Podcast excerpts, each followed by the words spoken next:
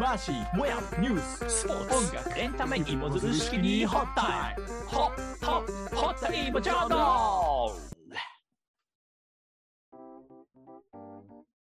さあ始まりました「ホッタイモジャーナル」この番組は関西に住むマスコミ中堅社員のマーシーモヤンの2人が日常の気になることや時事ネタスポーツエンタメなどを、えー掘り下げる情報バラエティ番組です時に深く時に緩くやっていこうかなというふうに思っております改めましてというのもあれなんですけど、はいちょっと自己紹介を久しぶりにね、ル そうややねっていこうかなって誰やねんって話やもんなそうねう、んなんかこう何回か続けて、全然紹介せずにずっとやっていったんで、改めて、あのーはい私、マーシーは東北出身で関西在住でございます。サッカーが、えー好きですして、やるのも見るのも好きです。えーヴィッセル神戸の、まあ、今、にわかファンでございます。と好きな芋は里芋です。あ変わりましたねちょっと季節が変わったからかなそうなんですよ。前、長芋って言ってたんですけど、はい里芋も結構、煮っころがしとか、あの実は好きだったなって思い出して、いいですねえーちっちゃい頃はお弁当とかに入ってたよね。煮っころがし。入ってた入ってたあれすごい美味しくてさ。あれ美味しいねでもあれ一から作ると大変なんだよねそう。だからもう親に感謝ですよ、本当に。親に感謝やねねえ、うんあの頃はね、もうなんかお弁当のおかずでちょっと文句を言ったりした時期もあったいけど、や本当にありがとう、ママンって感じです。うん多分聞いてますようん、 聞かれてたらだいぶ恥ずかしいね、この番組は はい。はい。えー、もやんです。北海道出身で、えー関西在住でございます、えー野球が好きで、見る方はですね、スキーのジャンプとか相撲とかを中心に見ます。で、最近はですね、好きな芋、変わらずインカの目覚めでございます。ああ変わらずあれが好きなんですね。もうえずっと一筋ですね黄色 い。ホクホク。一筋縄ではいきます。一筋ではいきもったいぶった意味がよくわからん。 大好きです。とということでよろしくお願いしますよろしくお願いします。ちょっとね、あの、気になることを言っていいですかあ、どうぞ。急急ななんんでしょうですけど、急ですね、いつもいつも。え ーいつも冒頭の話は急なんですけど、ヤフーニュースとか見るじゃないですか、暇の時に。まあ、いつも思うことではないんだけど、なんとなくこううん見る、見ながら思ってきたのは、当たり前の話だけど、媒体によって、なんか、あ、この記事を見たいとか、うんいうことあありません、ありますね。あのー、この記事は信用できねえなとか、うん、うん。やっぱりそそこがどこが出してる発信してるかによって結構違うと思うんですよ。思うね。うん、なんかその自分の話で言うとうん結構う僕んス,、スポーツに関する記事をねあのよく見たりするんですけどはい。あのまあスポーツ紙の記事は結構速報性があるので うん。あのその時々によってあこれは信用できるなとかちょっと鼻持ちならねえ情報だなとかそれぞれあるのは仕方がないことだったりするんですけど、ええあのまあ名指しで言っていいのか分かんないですけどなんか、フルハントとかいうところとかがうんうんうん出してる記事って結構ね、そのこうムラがあるというかなんかやっつけ仕事っていうんですかねちょっと情報ソースも明確じゃないし思いつきとか推測で言ってないかなっていうふうにはあ、それぐらいのレベ思ルったり。するんですよ。例えばなんか誰かの遺跡情報とか、あと、まあ、よくある釣り見出しみたいなね、見出しだけでこうちょおっとクリックさせるような記事とかが多い印象があって、逆にまあ自分からしたら、そのスポルティーバって知ってますかあ、知ってる知ってる。とか、まあ、あのナンバうん。ー、ナンバーのウェブ版があうんうんの配信されたりしてるんだけど、あの文春の系列のスポーツ雑誌ですよね。ああいうところはややっぱりすごく深掘りして、きちんとソースに当たってて、深く分析されてるので、すごく読み応えがある記事が多いんですよね。そういうそれはのわかるわ。とわかる。うん。なんなんかね、もやもある。うん僕も僕もね、結構媒体で選ぶのは、相撲はスポニチがいいとかね。あまあ、ーまあ、深いんですわ。多分力士との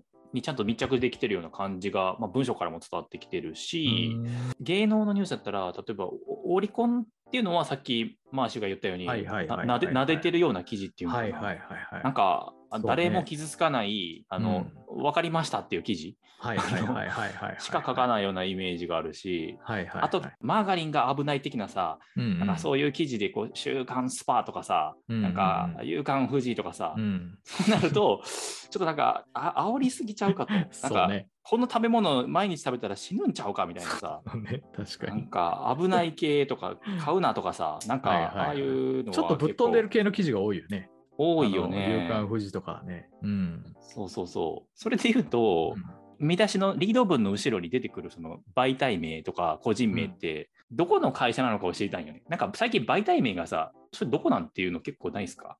あー確かにどこが要はもやが言いたいのはどこが運営してるあ、そうそ媒う体そうなんだそうっていそううことだよそ。ね。はいうはフいルはい。フルフルフンにしてもあーわさ、かるわかる。スポルティーバそうねにしてもさ、うんでどどこなんですかそのいわゆるだからナンバーで言うと文春文芸あそうそうそうそう春秋が運営してますっていうそうこの位置関係というかそう関係そ性れはで多分、ね。マスコミに身を置いてないと分かんないと思う、それあは。わかるわかる、うんその表面上ではわからないから、なんとなくそうそうな会社名がな載ってたらあの信用性に足りうるっていうふうに一般の人から担保されちゃうけどあ、そうそうそう全然実はそうじゃないよっていう、全然違うよね。うん、めちゃくちゃ軽い会社とかもあるもんねなんか、うん。そのウェブだけの記事を転がして、そうなのよ。うん、PV 稼ぐとかねうん。ヤフトピそうって結構、鵜呑みにできないなってはちょっと思ってますね。そうね。だからこう見る人側、見る側の人からしても、なんか普段からどこの媒体が出してんのっていうのをうん。意識しながら読んでいくと、うんなんとなく傾向が見えてくるというか、あ、ここが出してんのか、だからこんな感じなんか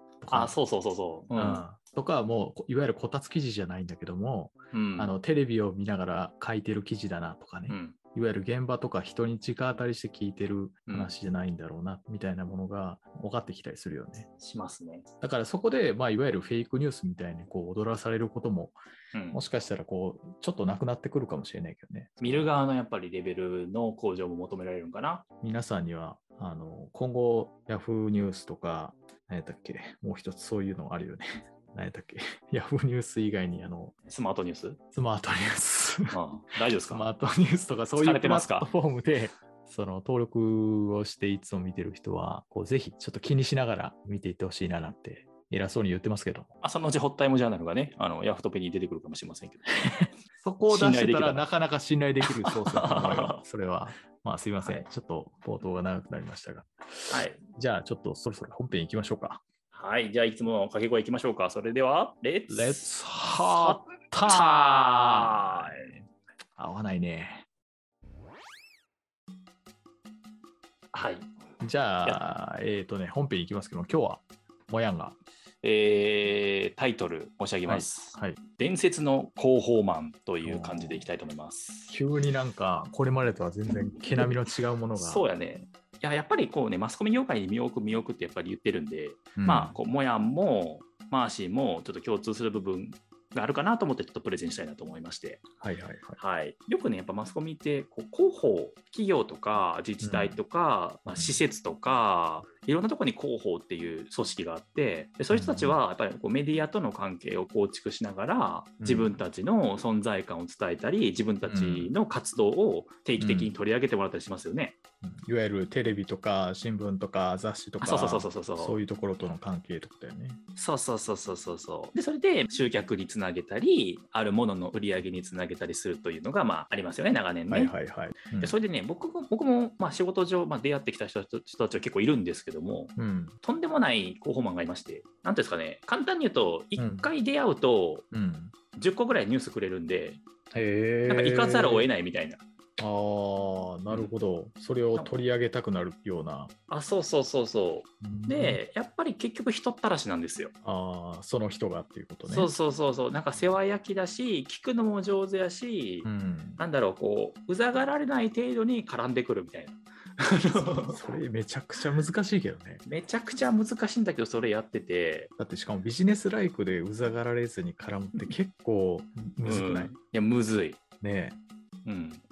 なんか距離感がこう、ちょうどいいぐらいの距離感なんでしょう、だから。そうなんよ、そうなんよ。うんそれでね、まあ、今回ちょっと話を進めやすくするために、まあ、その人の名前を、まあ、カズとしましょうか。でミスターカズは、ある観光施設のナンバー2なんですよね、ナンバー2。おーはいはいはい施設トップから数えて2番目。はいまあ、はいはい現場統括みたいなね。はいはいはいはい。で、まあ、お土産売ったり、うんえー観光のイベントでなんか特産品の牛肉焼いたりこう野菜をこう直販したりとかそういう仕事なはんいですよ、ねはい。し施設がだいぶなんか絞り込まれそうだけど、はいはいやい。大丈夫大丈夫まあまあ大丈夫で言っすたらまあうんみ道の駅的な施設ですわなるほど。はいはい。この数がうまいのはこうメディアにね僕たちシュークリーム作りますとうん。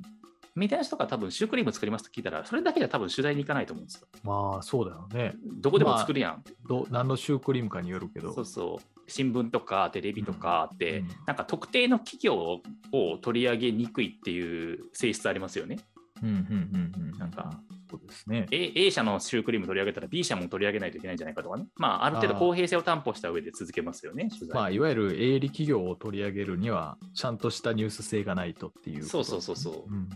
すべてを彼はぶうん分かってて、まあ、文脈としては全部地域振興の文脈で語るんですよ、はいはい、はい。まず,、まずは。なるほど。でシュークリーム出しますよ、これじゃあパンチがないなって分かってるんで、全部ね、あの中に入れるシュー、なあん、あんっていうんですかね、シューの中身。あ、まあ、あの、クリーム。えそう、クリーム、クリーム。はいはいはい。クリームは全部野菜ですと。はいはいはいはい。そしたらなんか、普通のこうライターさんっておって思いますね。なんかクリ野ー菜ムのが全部野菜のシュークリームってことそうえ、それ野菜をペースト状にしてるってことですかそうそうそうそうああ、そはあはあはあう。で、最後は、うん、最後はお肉まで行くんだけど、その話。なるほど。え、だからその野菜がいわゆる地産地消の野菜ですとかそういうことですかそうそうそうそう。そのエリアで採れたあーなるほど野菜を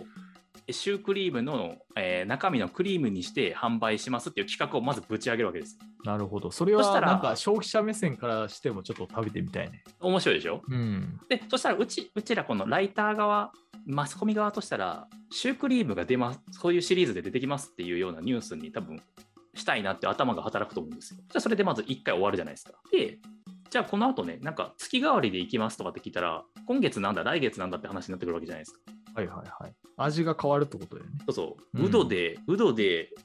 シュークリームとかね、うん。でごその次、ごぼうとかね、おーなんかいろんな、そうそうそうそう、しかもおよそトウモロシコュシとーかクリームとは全然関係のなさそうなものばっかり。そもそも大丈夫なんか、それみたいなね、ああ、うん毎月結構話題性があるし、そこに生産者がついてこれるじゃないですか、ごぼうはいのはい月だったら、ごぼうの生産者呼んでくれるじゃないですか。うんうんうんで生産者をアピールできるし、その施設のアピールにもなるし、うん。スイーツにするっていうその加工の作業はパティシエが必要なんで、そのパティシエのアピールにもなるんですよはいはいはいはい。 1回そのぶち上げた企画で今度2回目はあの、うん生産者パティシエで施設の宣伝とこの3つが合わさってできちゃうからうん。ミスターカズはメディアを使って生産者とパティシエの信頼も上げるわけですよそこで。なるほどね。あこいつについていったらあ、うん取り上げてくれて自分たちの知名度とか地域の貢献度も高まるってなるわけですよ、うん。なかなかすごい。え、それもアイディアはミスターカズが。ミスターカズが全部やってて、ああ、すごいね。うん、でもう一つすごいのはうん。なんか専門誌ってあるじゃないですかはいはい。例えば農業新聞とかはいはい。日刊経済工新聞業新聞とか。あそうそうそうそうそうそう、はいはいはい。でそういう人たちには発信するメッセージ変えるんですよ。ああ、切り口を変えるってことね。そうそう、一般のね、そのお出かけ情報とか、うん。えー雑誌とか新聞とかって言ったら、まあ、今の話みたいなことを伝えるんだと思うんですけど、はいはい。農業新聞に対したら、もう生産者を前面に押し出すんですよ。うーん。ごぼうの生産者がなんと観光施設とコラボして、州の案作っちゃったみたいなね、はいはい。ごぼう側にフォーカスしたりするわけですよね、勝手に。ああ、なるほど。でそうすることによってこう向こうもこう記事用意しやすいじゃないですかあこんな生産者いるんだみたいな、いわゆる6次産業化が今流行ってますから、うんうんうん。あの、今、モヤンが言ったことをちょっと補足すると、はいあのやっぱり取り上げる媒体によって切り口を変えるっていうのは、うん多分広報マンとしてはすごく大事なことなんだよね。あっていうのおっはしゃやっるぱ通りり出てくる記事っていうのがさっき言ったみたいな、シュークリームの、まあ、あんクリームの部分を野菜を使ってますっていう話を普通のテレビとか新聞が取り上げても一般の専門誌が同じように載せれるかっていうとそうじゃないっていうそうじゃああそうそうそ実うそう情があるわけよね。つまり農業新聞の人たちからしたら農家の人たちが読んでる話だからうんそのイベントというよりもその背後にいる農家さんをピックアップしてフォーカスしてあげた方が記事として成り立ちやすいからっていうこういうことだよね。おっしゃる通りです、はいはい私が10分かけて言ったことを2分で言ってくれましたありがとう ごいざやいいまやいすやいや。だからその数の頭にはいろんなメディアの修正っていうのかなうん。が頭にすでに入っててうんどんどのような人たちにそのそれがその記事新聞媒体が読まれたらどんな人たちがこう、うん気気づきを得られたりするんだろうっていうのが多分見えてるんでしょうね、数の中では。すごいね。なんかそれまでやっぱり経験してないとなかなかスイッチというか切り替えってできないもんね。そうそう数はねもともとまあとある神社で神社うん、なんか神社で仕事してたみたいで、神社関係ないよな。でも全然関係ないんよ。でも僕の僕の悪いイメージだけどさ、なんか神社って金儲けうまそうだよ。すげえ脱線の仕方 したなまあそのだからスキルが生きてるってことですかそうそう、ミスターカーズは多分人当たりの良さとか、そ の自然とこう、おもてなしちゃう感じとかっていうのは、神神社から来てるんじゃないかっていう僕の仮説。でも確かにあのたまに売り出し方がすごく上手な、あの宮司さんとかいるようね、ん、いるよねあ。の神社の人たちってそうそうそうそう。うんこうミスターカーズ的な人って出会ったことありますこう人たらしっていうのはすごくよくわかるやっぱなんかそのそれなりに考えてる人で、うんまあああいうのってどうですかとかっていうのをこまめに連絡をくれるだけじゃなくてあーアプローチ自体も毎回しっかり考えてきてる人っていうのはやっぱり取り上げる側としても無限にはできないなっていう人はよくあるのがこれ逆の話になっちゃうけどひたす、らメーリングリストに載っけてるだけであのこういいうことしますこういうことしますっていうことをうん、で会社の広報担当の人が送るっていうことって多分よくあると思うんだけど、そうだね。うんそれだとこっちからしたらあのただスルーしちゃう情報になりがちなんだけど、そそうじゃなくてそこにもう一工夫加えてアプローチを加えてくる、あ、わかるわかるわかる、うんうんそういう人に会ったことあるしこそういう人はできる人だなっていうふうに思なるほどね。う。うん僕もある、ある鉄道会社、まあ、日本で数数本の指に入る鉄道会社の広報のチームすごいなと思ってて、いつも。はいはいはい。それはね、なんかうん1日にこう、7件、8件ぐらいのね、うん、あの発表をするわけですよ。はいはい。そしたら、その7人、8人、誰に聞いてもうん同じこと答えられる。これっておそらくね、あのもう経営部部隊と多分密,、うん密なコミュニケーションがされてて、うんで綿密に QA の練習をしてて、そうね、そこで共有されてるってことやねそうそうそう そう。これがいいか悪いか別として、すごいなと思って。でも組織として考えたらすごく強い組織、そうそうそうそう。だだから数がいようがいまいが数に変わる、また別な人がいて,、いてるわけですよ、その現場にね。誰かに依存することがないっていう。そうそうそうそう。うんあの仕組みってすごいなと思って。これはもうだから個人じゃなくて組織のマインドがすごくしっかりしてるからっていうこそうそうそうそう。とだよね。それもさっきの数じゃないけど、その媒体によってね、鉄道会社とかって言ったらひ、いすごいいろんなチャンネル持ってるから、はいはいはい、はい。このこの情報はこんなローカルなメディアに刺さるんじゃないかとか、この情報は交通系のメディアがいいんじゃないかとか、はいはいはい。そうそう雑誌がいいんじゃないかとかっていうのを多分それぞうれんその78人が分かっててさ、はいはいはいはい。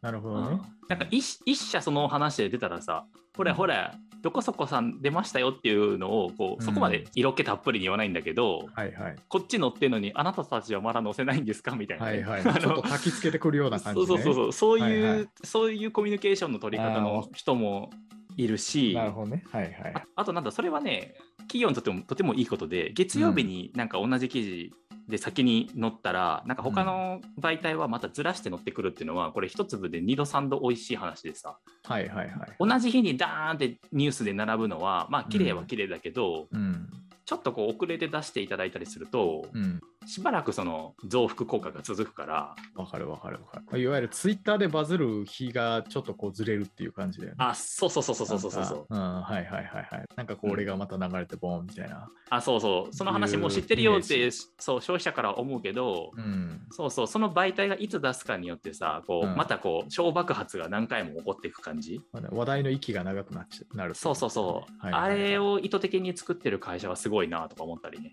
あとなんかそそこの連鎖で言ったら、なんかその、どこかが取り上げたりして、なんていうのその流れとかも結構あったりしない。例えば、あああの本当に地元のミニコミから始まって、うんそれを見つけたどっかの新聞とか雑誌の人が取り上げて、うんそれを見てた今度は在犯在教のキあーーそ局れがめ目っをちゃあつるけなてみたいな形でめっなんちとゃあるねその人一人が全部動かしてみんなに方々にやったわけじゃなくて、うんまあうんうん偶うん発偶発的にだけどここでこうポンってあったものが他のものに電波、勝手に電波していくっていう形であ結るあ果る的にその話題がどんどん増幅していくみたいな形ってうんうんうん結構ねあるんですよそうやねだから NHK さんとかに取り上げられましたとかっていう風になってても別にそこの話題を NHK 自体に振ってる振ってたわけじゃなくてなんかもっとちっちゃいところで実は取り上げられてましたみたいなことが、あーそういうのよくあるんだよねう。ん、なんか今それがけ結局ネットメディアでツイッターからネットメディアの流れとかさ、結構それありがちじゃん、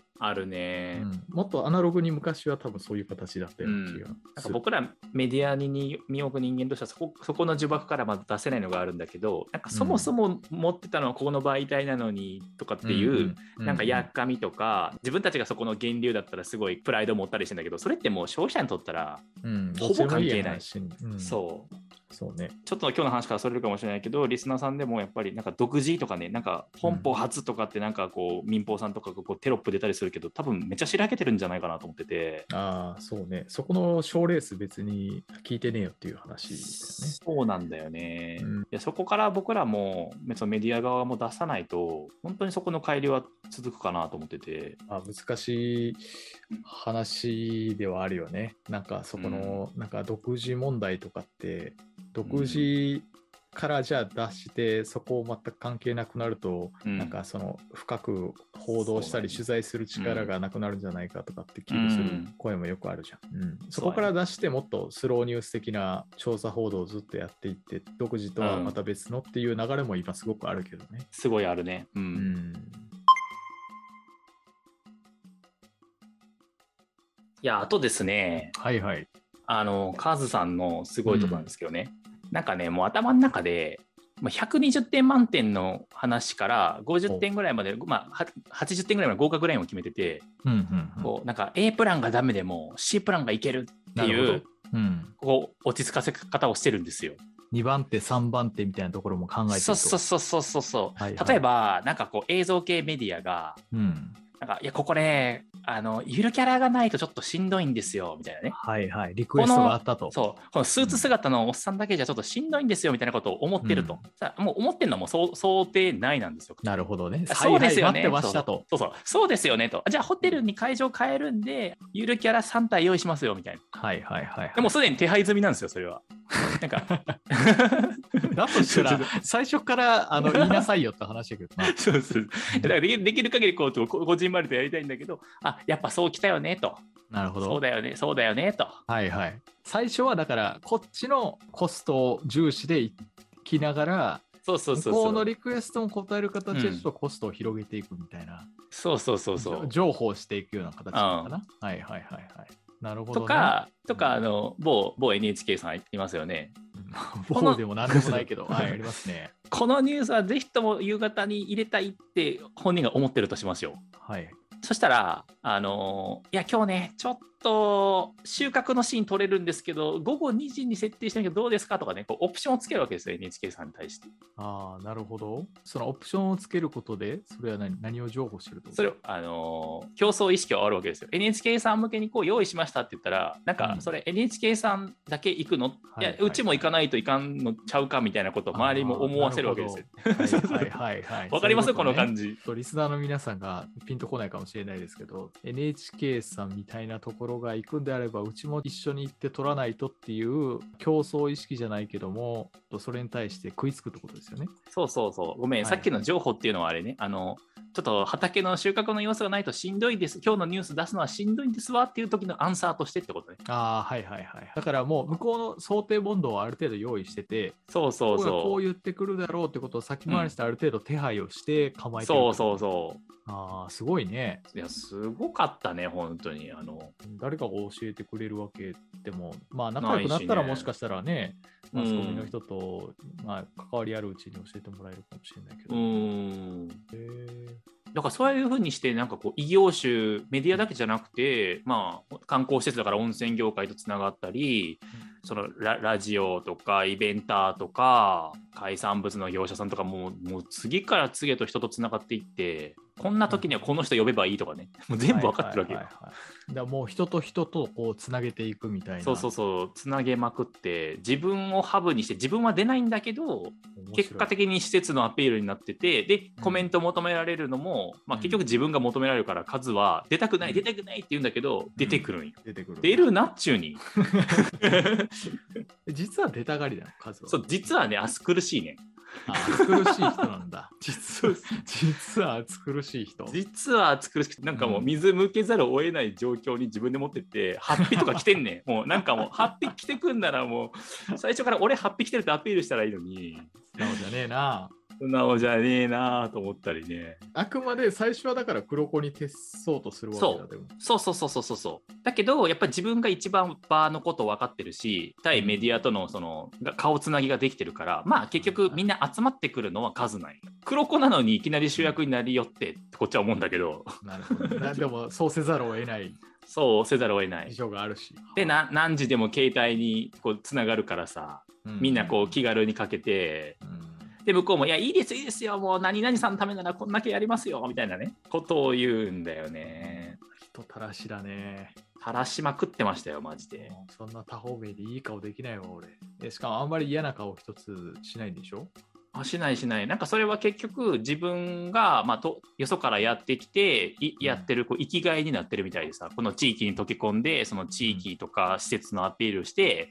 で周りの関連業者が喜びそう有名になっていくっていうのはなんか本人のなんか喜びになってるみたいだねあれは。まあ、すごいやりがいがある仕事だと思うけどね。うん、そのまあ出れば出るほどやっぱりねあの、うんみんなが見る人が増えてっていうので喜そうそうぶそう生産者がいてっていうのは、まあ、多分やりながら冥利に尽きるっていうふうに思ってるんだろうね。思うねなんか僕は特にその今回伝説ってつけたのはやっぱりハルカスとかさうん、なんか神戸のハーバーランドとか誰でも黙ってても来るようなとこじゃないからさはいはい、よくあるまあ関西の観光スポットみたいなところじゃそなういそもんねうそうそうそうそういうとこじゃないとこで勝負かけたっていうのはすごいなと思って、うんそっちの方がでもやりがいがあるっていうふうに感じたのかな。そうあー本人はもう自分がゼロから全部作っていくっていうさうんうんうん作業に多分憧れてきたなと思うんだけど僕らのポッドキャストと一緒じゃないですか。そうだねゼロからやも んねそうそう、ゼロから全部自分たちで編集して、ね、よくわからんサウンドロゴまで作っ てさ。そうですよ。もう全部手弁当で、でもやればやるほどすごく達成感があるっていうのは、うんぜ 全然スケール違う話だけど分かりうます。んうんそうやねで誰かによ喜んでもらおうとかさ、そうね、うんで誰か喜んでくれたらいいななんて思いながら喋ってますけど誰かにこう、数珠つなぎでつなげていこうと。そうそうそうそうカズ、ちょっと今日は伝説的な広報マン、カズのことをお話ししてもらいました。ありがとうございましたどうもありがとうございました。また数連れてきますはい。 はい。えー、ホッタイモジャーナル略してイモジャー、今回はいかがでしたでしょうかいやー、数すごいね。 すごいでしょうん、もうあの、うんレジェンドの数って言ったら、うん俺はもう間違いなくサッカーの方を思い浮かんでたけど、もう一人 いたね。いたでしょ伝説の数が。うんこう顔とかこう身長とか大体思い浮かびましたイメージえ、サッカーボールを追っかけてる姿しか全然出てこなかったですけど。最後ゴール決めたら股間に手を当ててダンスするような感じですか そうそうそう。